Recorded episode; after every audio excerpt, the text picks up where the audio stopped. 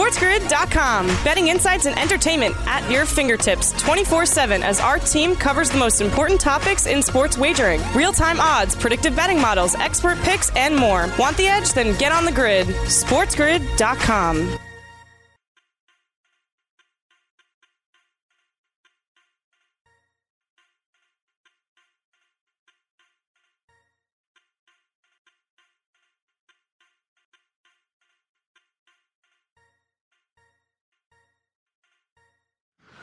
college football full circle. On the right, fake to Armstrong, run, book five, book to the end zone, touchdown! Launches down the middle for McCleskey, and he breaks free. Jason McCleskey, touchdown! They take the lead with three seconds left. Patterson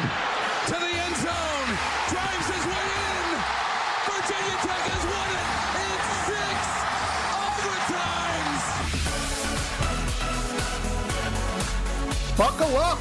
We are here. Welcome to College Football Full Circle right here on the Sports Grid Radio Network, Sirius Channel 204. Joe Lisi and Rich Cirminiello. Mike Carver on hiatus, on vacation for a couple days. My former partner, Rich, stepping in. Rich, it's great to be talking about week zero of the college football season is here. Doesn't get better than this.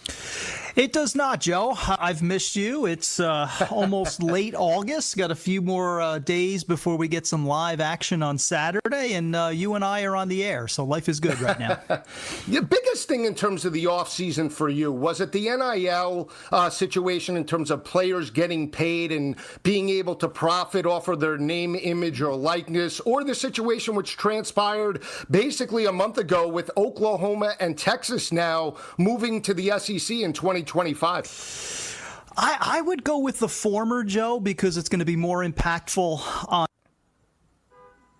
on 2000. Just a uh, it is a paradigm shift. Uh, we don't even really know the impact that it's going to have on universities across the country, uh, recruiting, uh, locker rooms, uh, you know, motivations of kids. Uh, you know, is it going to be more difficult to motivate the kid on a three and five team who's you know maybe got fifty thousand dollars in his pocket? Uh, what happens to fans? Do fans treat players differently? In the past, it was, you know, these are student athletes. Let's not be too harsh on, on these kids. Uh, they're they're unpaid students. Uh, now you have a kid, you know, rolling up to the stadium in a Lamborghini, and, and all of a sudden he's going to be treated by the fans like a pro athlete. So for me, it's NIL because of the immediate impact. Uh, Texas and Oklahoma we're probably not going to see in the SEC for another few years. So uh, NIL is something I'm watching very closely. Me as well, and I have a deeper perspective uh, or a breakdown about it. I want to get your take. Just the situation with Bryan Harsin, who who has sat out now with COVID, but first year head coach with Auburn, and he has a, a junior quarterback in Bo Nix that signed an NIL deal. We also saw former LSU transfer TJ Finley there as well that signed uh, an NIL deal as well, and they're both fighting for position. How does that affect the coaching staff's decision? Maybe maybe not this year but in terms of play throughout the season, because we know boosters really drive the bus at some of these programs. And if you have a team or a company, let's say paying a player $250,000, and let's say he's even with Bo Nix in the practice squad or on the field, how does that really affect maybe the coaching staff's decision in terms of who starts and who doesn't? Eh, it's a great question. I, mean, these are all of the offshoots of the NIL, which I don't think people thought about, and there are going to be more things that come up as time passes. My gut tells me at the end of the day, Joe, uh, I know coaches, you know coaches, you've been around coaches your whole life. At the end of the day, it's who's going to give me the best shot to win because uh, if I'm not winning, I'm not coaching at that university much longer. And that applies to, you know, Bryan Harsin as well. Now, when you get to boosters and the impact that boosters have on decisions, coaching hires, coaching pay increases. Could that possibly sway something? I, I, I guess it's possible. But at the end of the day, if if Bo Nix is outplaying TJ Finley. The fact that he has a, a, deal, for instance, with Milo's Tea, I don't think will have any impact on that decision. But again, I, I think the bigger issue for me is uh, how does this impact teammates in the locker room? You know, you're, you're going to have a case of haves and have-nots. This is not just, you know, scholarship players and, and walk-ons. This is kids who are making uh, serious cash, and I'm I'm not against it. I'm all for kids being able to profit uh, from their name, image, and likeness. But you know, Kayvon Thibodeaux at Oregon, you probably saw United Airlines yeah. uh, will now be paying him well into the six digits. Uh, does that cause some kind of a rift at some point in that Oregon locker room? Time will tell. Yeah, and Oregon has a week two matchup looming in the horseshoe against the Ohio State Buckeyes right here on the FanDuel Sportsbook. They're already 10 and a half point underdogs. Rich and I are going to go through some of the conferences. We'll look at some of the, the conferences like the ACC, Big Ten, and SEC, respectively. Quickly, though, uh, Rich, in terms of the situation, what happened with Scott Frost and the Nebraska Cornhuskers, do you any effect on this team as they make their way to Champaign later this week? I don't think they have that luxury. I, I, think whether it's Scott or those players, it's it's time for Nebraska. I, I mean, I, I, was wrong about Scott Frost. I thought he would be uh, a significant winner uh, at Nebraska by year two. Once he had a chance to put an impact on that roster, it has not happened at this point. The off-field issues that are taking place, they have to be able to tune that out. I, you have to be able to open the season, albeit on the road, against a team like Illinois. Nebraska has the superior talent. Uh, they've got the better quarterback, in my opinion, in Adrian Martinez. You got to go out and win and and tune out what's happening off the field. Yeah, couldn't agree more. Nebraska right now on FanDuel, minus six and a half at minus 115, total set at 54 and a half. When we come back, we'll be talking about the ACC, Joe Lisi and Rich Cirminiello, right here on the Sports Grid Radio Network.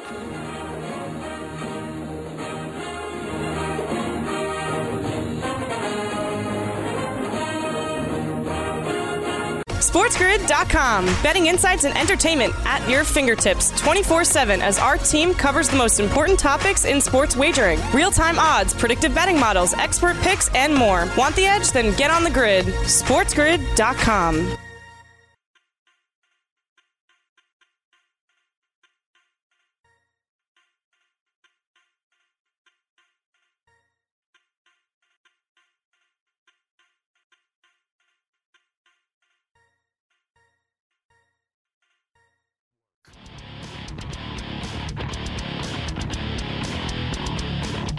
You're listening to College Football Full Circle with Joe Lisi and Mike Carver.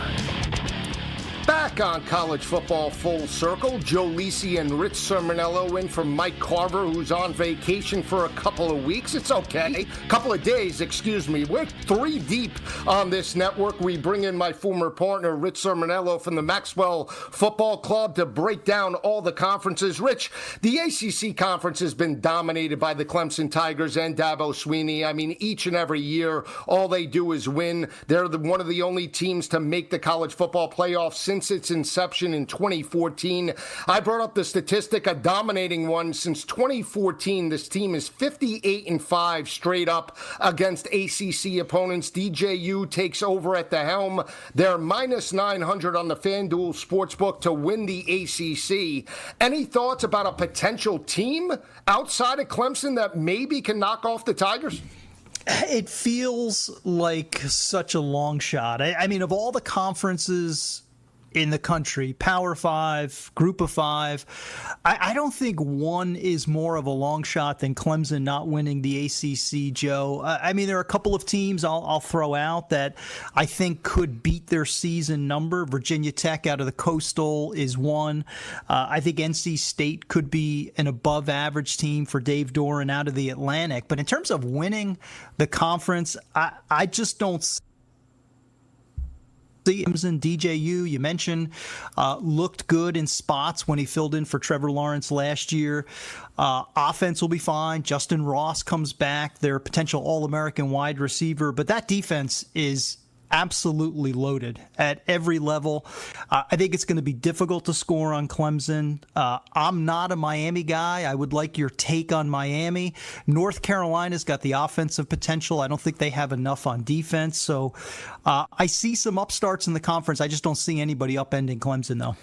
Yeah, now Miami is my one dark horse due to the quarterback position in D'Eriq King. Now we know he suffered the ACL ACL injury at the end of the year against Oklahoma State. He is back. He has Mike Harley that comes back for that offense. They get the transfer from Oklahoma Rambo that I think is an added benefit in terms of big play explosiveness and Cameron Harris as well.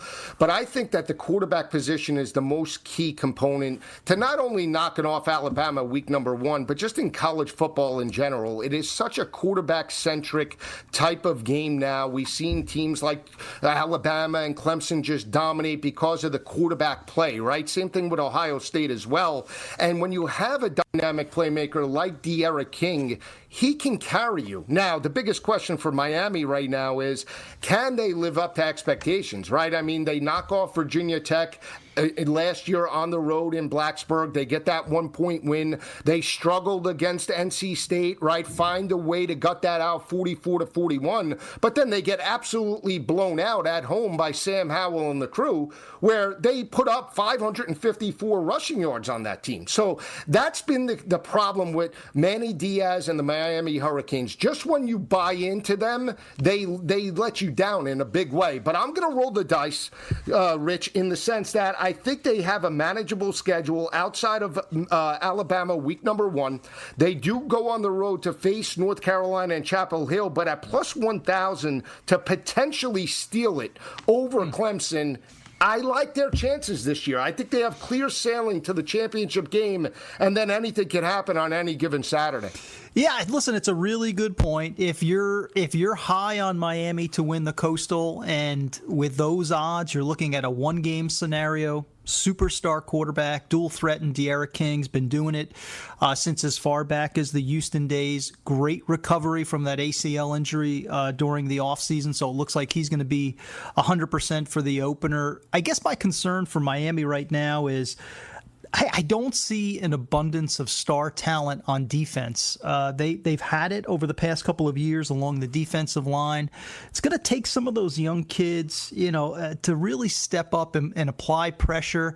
Uh, the Miami defense, Manny Diaz, a defensive coordinator by trade who are the guys that step up? Bubba Bolden out of the secondary is somebody I like. Uh, they do have some high profile transfers like Tyrique Stevenson uh, out of Georgia, but that defense has to coalesce and they're going to have to do it quickly. I know we're not talking about week one games just quite yet, Joe, but that matchup of the Miami D versus Bryce Young, John Metchie, the Alabama offense will be fascinating in the opener. It really will. And I said this about the Miami prestige, right? You don't necessarily, obviously, you want to go out and win the game, but you just have to show well. Don't get mm-hmm. blown out like you did on the road in Death Valley last year, right? You knock off Clemson, uh, Louisville on the road. All eyes were on uh, the Miami Hurricanes. They go into Death Valley. They're a 14 point underdog, and they laid an egg yet again for that Clemson team, right? So the, the whole key, in my opinion, to, to Miami season is show well against Alabama. Try desperately to make it a fourth quarter game. If even if you lose, let's say a 10, a 13, or a 17 point game, you have the potential then from a mindset perspective to say, hey, we have the ability to play with the best team in the nation, and that can carry you through maybe the ACC schedule. So I think all all eyes are on that week one matchup. If Miami shows well, they have an opportunity to have a special season. But if they get blown out, then I'm with you. It could be status quo for Manny Diaz and the crew. It's an excellent point. I mean, listen, if you pull off the upset, you know, change the the expectations for the entire season. You upset Alabama, you could be potentially talking about national championship. I couldn't agree with you more. I mean, it, it's going to it's going to really impact the demeanor of that uh, entire locker room, depending on how well they play. If it's if it's a blowout, you lose by for the next two games. Not an easy non-conference schedule in the first three. You, you host Appalachian State in week two, uh, terrific Sun Belt program on both sides of the ball. Uh, Michigan State and Mel Tucker then go to Miami after that. So, how they play against Alabama could really have a residual effect in those in those next two non-conference games before you get to the FCS uh, in Central Connecticut State. Some money coming in on the Alabama Crimson Tide now at FanDuel. They're up to 19 in that week one matchup. They've won 19 straight uh, over their week one opponents by an average margin of victory of 25 plus per game. So we'll keep an eye out for that week number one on a neutral field. Uh, a team that I'm high on in the conference in terms of getting over their total. You mentioned you liked NC State and Virginia Tech. How about Wake Forest with 17 starters coming back and Sam Hartman at the helm? I think they have the potential potential, Rich, to maybe start 8 and 0 because of a soft schedule. But 17 starters coming back. Dave Clawson's done a, a pretty good job in, in Winston-Salem. Oh, he certainly has. Uh, I, I think, and, and we we used to talk about uh, Dave Clawson a lot when we were uh, together on college football today. I think he's one of the most underrated head coaches in college football. Very small campus, uh, doesn't have more of a basketball school than a football school. Uh, they're not going to be getting uh, elite talent along the, the eastern seaboard. But Dave Clawson, all he does is crank out high powered offenses, oftentimes with two star talent. does a great job with quarterbacks quarterback. Sam Hartman, you mentioned, has been there uh, for the past four or five years. They're always strong at the skill positions, do a nice job of developing uh, both slot wide receivers and big outside receivers. Offensive line, they coach up extremely well. Defense is going to be a little bit more of a concern. Their star power uh, is off to the NFL, but uh, I- am with you based on coaching. I-, I look at college football, especially from the gambling uh, angle, Joe. It really comes down to coaching and quarterback. If you have a quality coach and a quality staff, if you have a veteran quarterback who has been there before, Wake Forest has both. If you have those two elements, you've got a shot to over overachieve.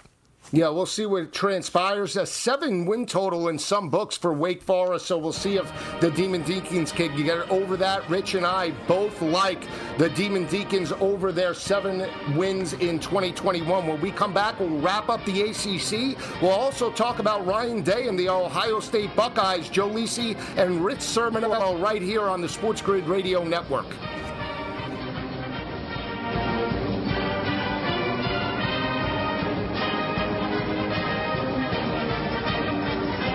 SportsGrid.com. Betting insights and entertainment at your fingertips 24 7 as our team covers the most important topics in sports wagering real time odds, predictive betting models, expert picks, and more. Want the edge? Then get on the grid. SportsGrid.com.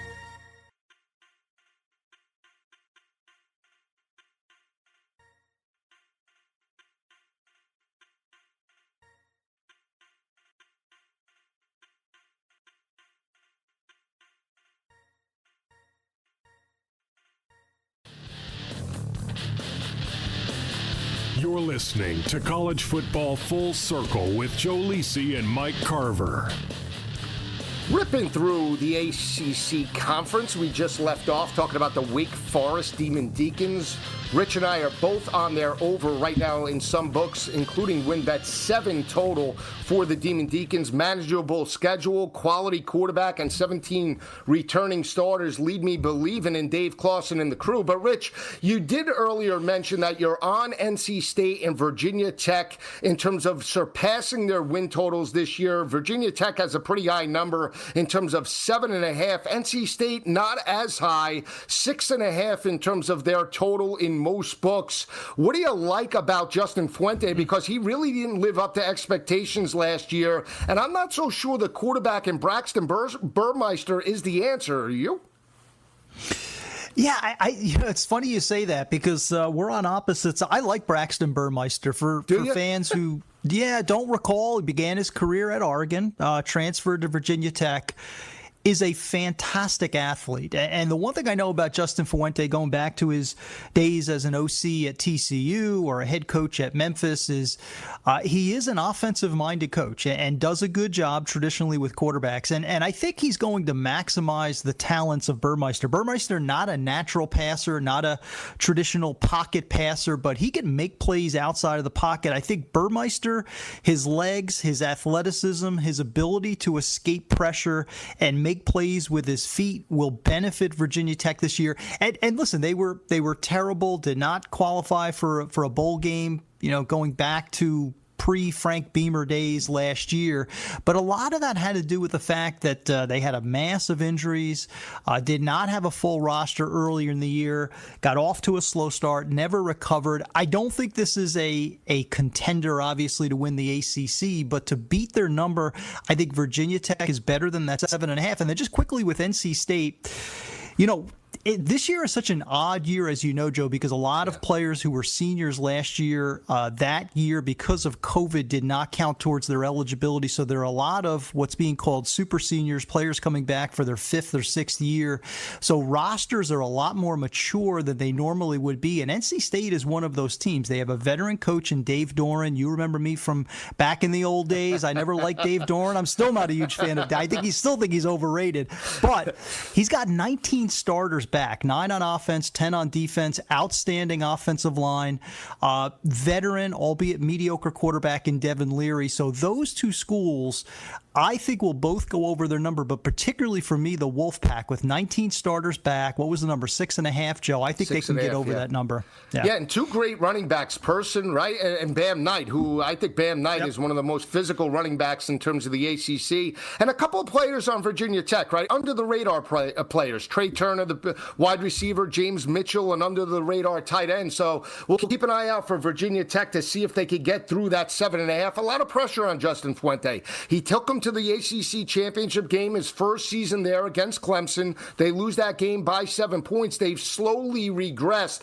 We'll see if they can get over the hump and seven and a half wins in 2021. Let's turn our attention to the Big Ten. We know about the Ohio State Buckeyes. CJ Stroud takes over for Justin Fields, named the starter this past week. Redshirt freshman has a ton of size, a ton of physical attributes, and, and being coached up by Ryan Day, there's no doubt that this offense should be explosive, if not one of the most lethal in college football this year, Rich. The biggest question for me is right out of the gate, though, you look at the Buckeyes' first two games. Minnesota with Tanner Morgan and PJ Fleck, not easy. A potential look ahead to week two with Oregon and the and that team right now. I mean, that's not an easy start for the Ohio State Buckeyes this season and not an easy start for CJ Stroud, who has a high ceiling. Uh, you know, Five star quarterback, West Coast, has all of the physical tools, but has never been in this position before. So your point is well taken. And, and that opener against Minnesota is on the road Thursday night. Ohio State has traditionally, whether it was Ryan Day or pre Ryan Day, tends to get off to a little bit of a slow start. Uh, as a heavy favorite, they'll allow teams uh, to compete with them in September. And, you know, Minnesota is one of those schools that. Uh, I, I, was looking this weekend at you know what what Big Ten teams have the best offensive lines uh, heading into 2021. Uh, this is it for me. I think it's Ohio State and Minnesota. Minnesota returns somewhere close to 200 starts along the offensive line. Brought in a good transfer from Utah State, so they have uh, upwards of seven or eight offensive linemen with starting experience. And and Tanner Morgan would like your take on this, Joe. Tanner Morgan struggled last year. Uh, I think he reverts back to 2019 Tanner Morgan when he was one of the most efficient quarterbacks in the country with that offensive line, uh, with Mo Ibrahim behind him, the running back. Uh, I think Minnesota could be a very difficult test for Ohio State in the opener. I couldn't agree more. And that line opened up at Ohio State as a 13 and a half point favorite. They're now up to 14. So you get the flat 14 right now on FanDuel. But I agree with you about Tanner Morgan that Chuck 30 touchdown passes a couple of years ago with Tyler Johnson and Rashod Bateman. Now both of those players have moved on to the NFL. But when you have time to locate your wide receivers and go through the passing tree, that's an added benefit, especially week one. Let's not forget this team got blown out at home to Joe Milton and the Michigan Wolverines, right, Rich? So I expect them to be dialed into this matchup. PJ Fleck, a Northeast guy, we know him very well in terms of he's not going to have this team not motivated week one, especially when the Buckeyes are coming to their house with a new starting quarterback. I mean, they're going to be chomping at the bit right now. So it, it's not going to be easy for Ohio State. The biggest question for me is can they get the running game going with Mo Ibrahim? I think they can. I think they can move the football enough. I don't know if they win this game, but I like them early on in this matchup.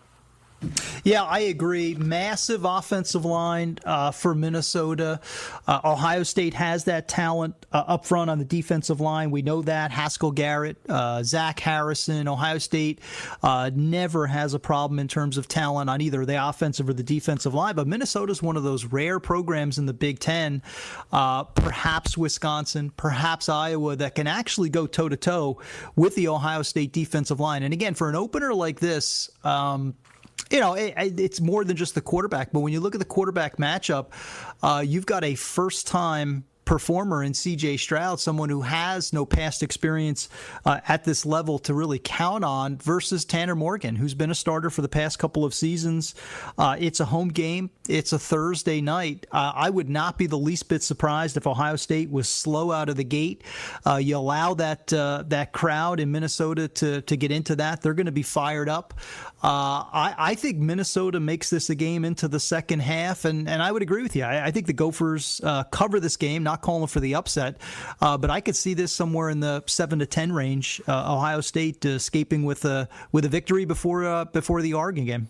Yeah, we're going to break down that game as the weeks progress uh, in Minnesota. But right now, their total on FanDuel is set at seven at minus 110 either way. I'm heavy on their over rich for this year. I think they actually win the West. I think they are the sleeper over Wisconsin and over Iowa. But I have to get your take about Jim Harbaugh because this team total right now for Michigan set at seven and a half. Is that the expectation in Ann Arbor? Is this what Michigan fans expect now with Harbaugh? Harbaugh entering basically his fifth season. I mean, this is ridiculous. I mean, this team yeah. really needs to get it together. If they go, let's say, seven and five or eight and four, can you see Harbaugh there in 2022? It's a fascinating question because, and this is what I've posed in the past, whether it's on air or off air.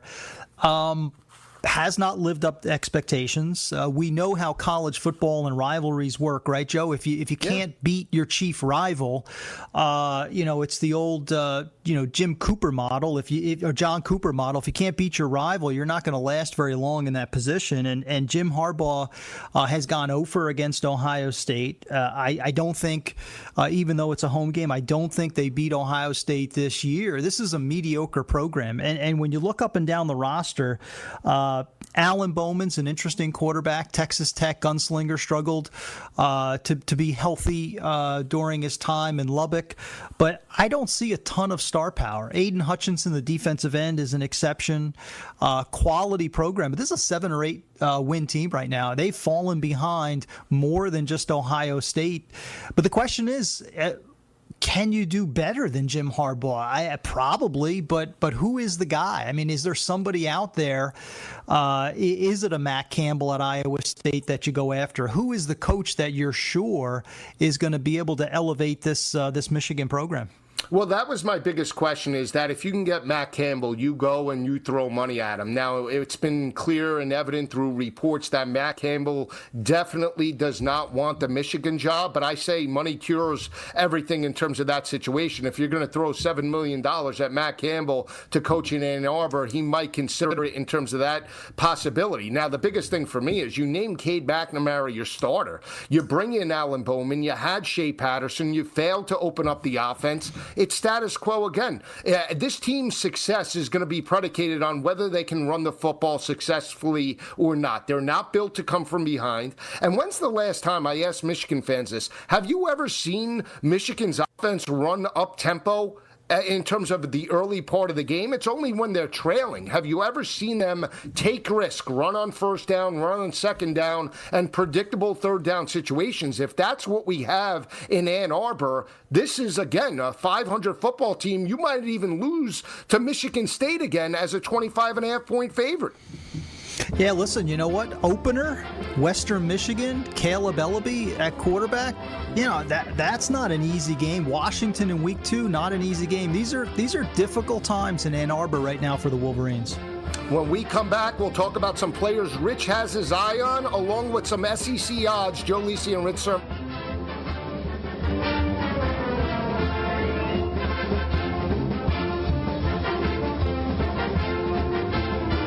SportsGrid.com. Betting insights and entertainment at your fingertips 24 7 as our team covers the most important topics in sports wagering real time odds, predictive betting models, expert picks, and more. Want the edge? Then get on the grid. SportsGrid.com.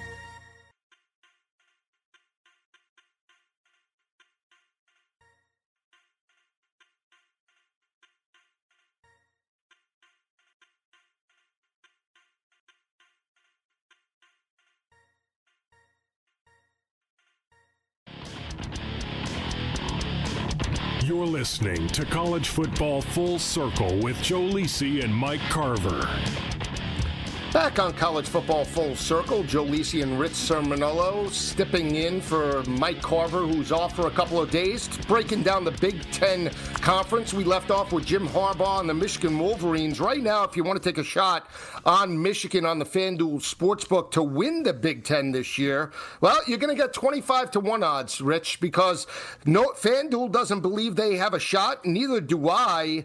They are now in order, when you just look at the order, the seventh best team on FanDuel behind Iowa, behind Indiana, behind Wisconsin, Penn State, and Ohio State, respectively. It's ridiculous in terms of the fall from grace that Jim Harbaugh and the Michigan Wolverines have had. If I had to pick one team right now, though, that we haven't talked about that has the shot to knock off Ohio State, who is I know where you're going. I know where you're going. James Franklin and Penn State, baby. Give me the Nittany Lions. Love them this year.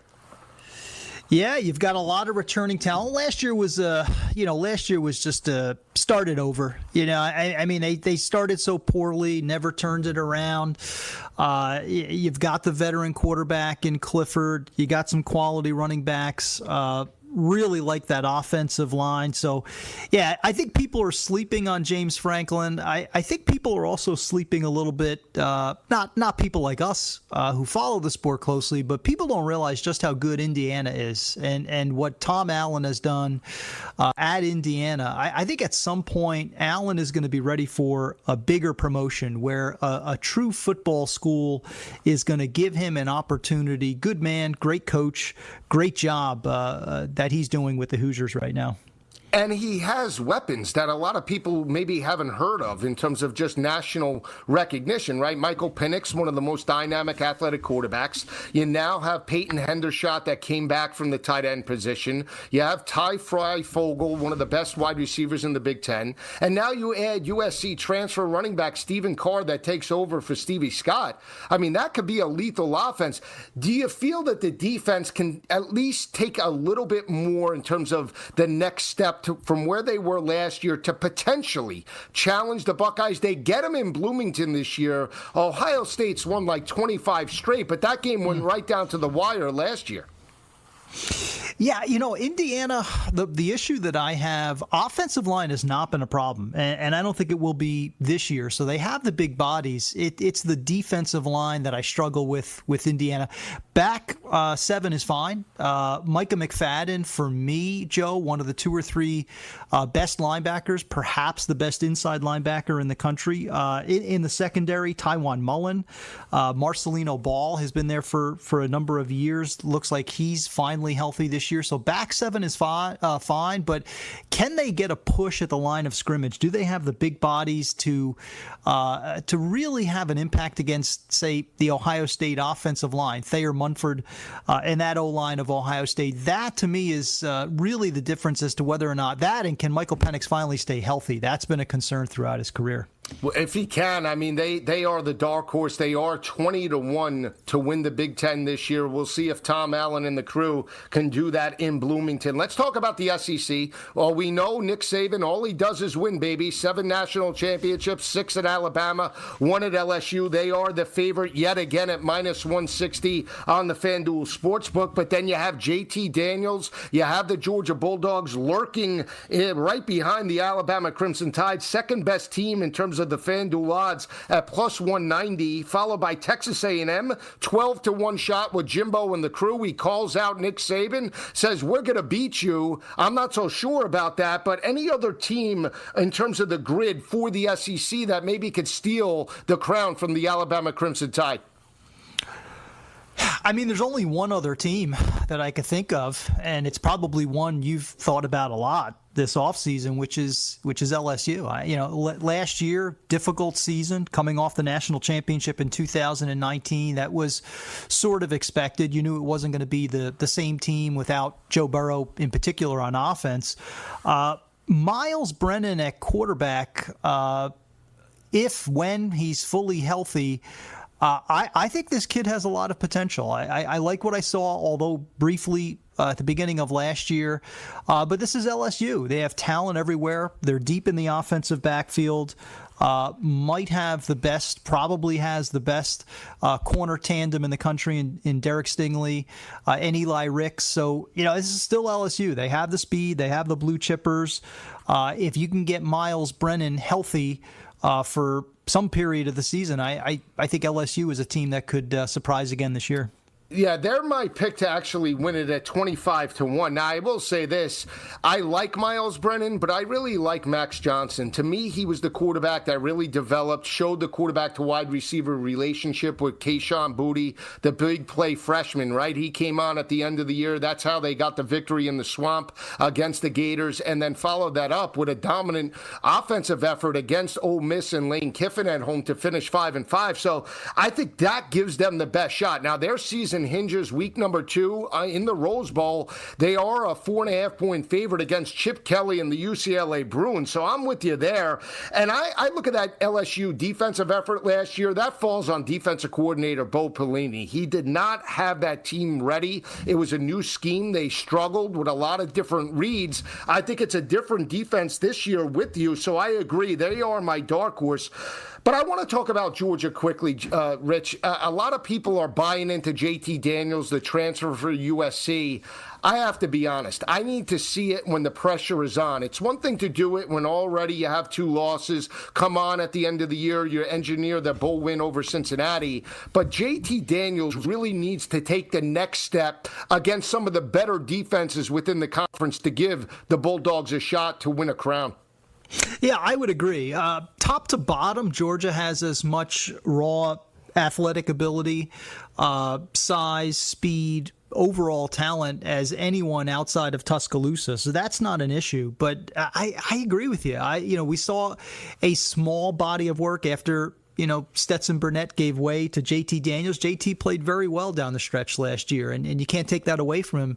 But we have not seen much, even going back to the USC days, right? Uh, played uh, okay as a true freshman. Uh, you know, did a, did a decent job. There was potential. There were ups and downs. I didn't necessarily see the evolution throughout his true freshman season that I was expecting. And uh, and then he's injured early in his sophomore year, and we never got a chance to see him. So I think there's been a lot of hype for JT Daniels based on a small body of work. Uh, not going to have George Pickens again, similar situation as as Myles Brennan, serious injury. Uh, you don't know how long you're going to get him for for this season. So his top wide receiver is uh, is not going to be available for the entire slate of games. Uh, Georgia's Georgia. Georgia's talented. To me, Georgia is uh, clearly the best team uh, out of the East, but are they good enough to beat uh, Alabama at this point? I think they're a step behind. And to your point, I still need to see it from JT Daniels uh, as well in terms of big SEC games, big pivotal games in the SEC. Uh, can he be that All American caliber quarterback? And they're three point dogs. There is no margin of error for the Bulldogs. They get DJU and the Clemson Tigers. They have won six out of seven in terms of the meetings against the uh, Tigers. Last Clemson victory did come back in 2013 with Sammy Watkins and the crew 38 to 35. So we'll see how that game plays out in a couple of weeks. Two teams that I'm high on in the conference to over exceed expectations, under the radar teams per se. I'm on Mark Stoops in Kentucky. I like what they have in terms of the running back situation. Chris Rodriguez, Will Levis does come over from Penn State. Josh Ali, Wan'Dale Robinson, the Nebraska transfer. I think they could get into the area of eight or nine wins this year. And how about Mississippi State? I think a very manageable schedule. I, again, I don't think this team's going to be eight and four or nine and 3 mm-hmm. but to potentially be six and six or seven and five, I think is very attainable in Mike Leach's second year. Well, let's start with the first one. Uh, I'm right on board with you with Kentucky. Uh, you know, Mark Stoops, in terms of underrated coaches in difficult situations, uh, basketball school at Kentucky. Uh, this is a hard nosed program. They've played good defense. The offensive line has been outstanding. Kentucky looks like a quintessential SEC program. They run the ball. You mentioned Chris Rodriguez. Uh, I'll mention Darian Kinnard as one of the best offensive offensive linemen in the country, and a couple of names that you dropped uh, in terms of transfers, Joe. I'm a big fan of uh, Wan'Dale Robinson. Uh, Nebraska and Scott Frost did not do a good job of utilizing uh, the versatile skill set that he has. Uh, Kentucky needs that type of a player. They need someone. Uh, Chris Rodriguez is more of a be, between the tackles type of a grinder and very good at it. But in terms of explosive playmakers, give me Wan'Dale Robinson every day of the week, and and Will Levis. Uh, yeah, people don't know him. Uh, he was more of a uh, Taysom Hill, you know, sort of a, a, goal line type of an option for Penn State, but he wanted more. Uh, he transfers to Kentucky, wants to prove that he could be an NFL style quarterback, has had a great offseason, has put a lot of time into uh, perfecting his throwing motion, becoming a more accurate passer, along with that uh, big body and the, and the running ability that he has. So, uh, with a, a, young coach, an innovative coach, and Liam Coen as the new offensive coordinator, I'm really fascinated to see what we can get uh, out of Will Levis, out of Wan'Dale Robinson, along with Chris Rodriguez and that offensive line. So, I'm with you with with Kentucky. I, I will not bet against Mark Stoops. Uh, he tends to overachieve year after year. Uh, not as convinced about Mississippi State. The one team I was going to throw out to you to get your opinion is uh, I like Eli Drinkwitz, and uh, five and five last year from Missouri. Uh, Connor Bazelak uh, returns as the starting quarterback from Missouri. Some high-profile transfers that uh, Mizzou has picked up, especially in the secondary, uh, not to win the East, but I think Missouri is, for me, in terms of a sleeper that will go above their number. I really like the Tigers this year. Yeah, I picked them at six and six. Now I couldn't agree more. I mean, they beat LSU as a 16 and a half point underdog at home last year. I mean, so they have the type of potential. I think the biggest thing is they lose Nick Bolton, their big play linebacker. They do have Tyler Badie. I like him at the running back position. A manageable schedule. Now they play Boston College. That's an out of conference game. How do they match up against some of the bottom feeders in terms of the SEC? Can they knock off Tennessee, a team that they struggled with last year? Can they knock those SEC East opponents like South Carolina with a new head coach in Shane Beamer. It, they're, they're going to need that to get over the seven wins. I think they're right at six, but I agree with you. If Bazelak comes in and duplicates exactly his progression last year because he struggled early on but came on to the end of the year, this can be a sleeper within the conference. So we'll see what plays out in Columbia. I do want to get your take because I know he's on your watch list. Tank Bigsby and the Auburn Tigers. They have some players players there. Bo Nix, they lose their top three wide receivers. Smoke Monday on the backside for that secondary. Can this team surprise in 2021 in Harsin's first year?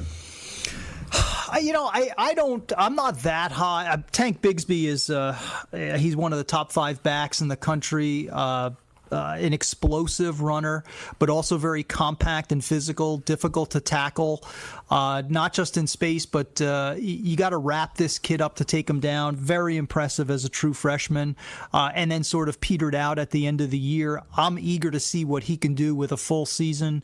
Uh, but I look at that roster of Auburn right now, and I, and I think Bo Nix will be will be better. I think it's time for him to turn it up a bit and, and become more of a complete quarterback. But I, I'm not impressed by the Auburn roster Auburn roster, number one. And I'm still concerned about that hire of Bryan Harsin. This is going to be a real baptism by fire in the SEC West. We'll come back and wrap it up with week one lines.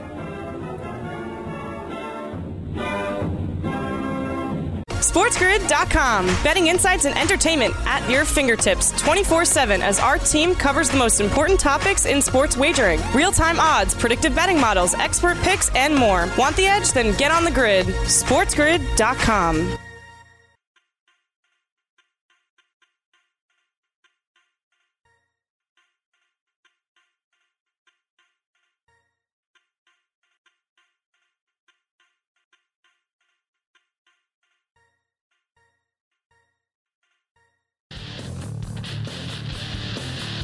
You're listening to College Football Full Circle with Joe Lisi and Mike Carver. Wrapping up today's show, Joe Lisi and Rich Cirminiello. Rich will be in also tomorrow, filling in for Carver. But we always end the, the week show eh, and the day show with a week one line. So, Rich, this line is a little tricky for me, and I, am scratching my head. It has North Carolina as a five and a half point favorite against the Virginia Tech Hokies. That's a team that you're high on, minus 110 either way on the FanDuel Sportsbook. 65 and a half the total at minus 110 as well. But it's interesting that North Carolina beat Virginia Virginia Tech last year by 11 points at home in Chapel Hill. You think that the Hokies can come right out of the gate and challenge Sam Howell in that week one matchup? Yeah, you got a Friday night game, right? Uh, a yeah. little more of a feel of normalcy at Lane Stadium. Uh, enter the Sandman and, and, and enter the Tar Heels, uh, I'm going to call for the Hokies and the upset. And, and, and my surprise player, and call me out, call me out on Twitter, Joe, uh, if if I'm wrong. Uh, but my surprise player will be Braxton Burmeister. I'm just not high on that North Carolina. And, and listen, the offense will be fine. Sam Howell is a next level quarterback. I think it's next man in when it comes to uh, the skill position players. So that's not my concern. My concern is that North Carolina defense. It's been mediocre uh, even before Mack Brown. I think think it'll be mediocre again this season. I'm going to call for Braxton Burmeister over 100 yards rushing and the upset victory over the Tar Heels. Well, I will say the last time they played in Lane Stadium a couple years ago, they did win a nail biter in like four or five overtimes. It went down to the wire. They actually got the cover, the Hokies did, in dramatic fashion. So these games have not been blowout specials. Last year, North Carolina did jump out to a 21 point lead, and they fought right back with Burmeister at the helm on the road, got it to within a touchdown, and then in the end, the Tar Heels did pull away. I lean to North Carolina in that matchup. Rich does like Virginia Tech. Will be here tomorrow breaking down week zero and the other conferences. For Rich Cirminiello, I'm Joe Lisi. Have a great day, everyone. We'll see you tomorrow right here on the Sports Grid Radio Network.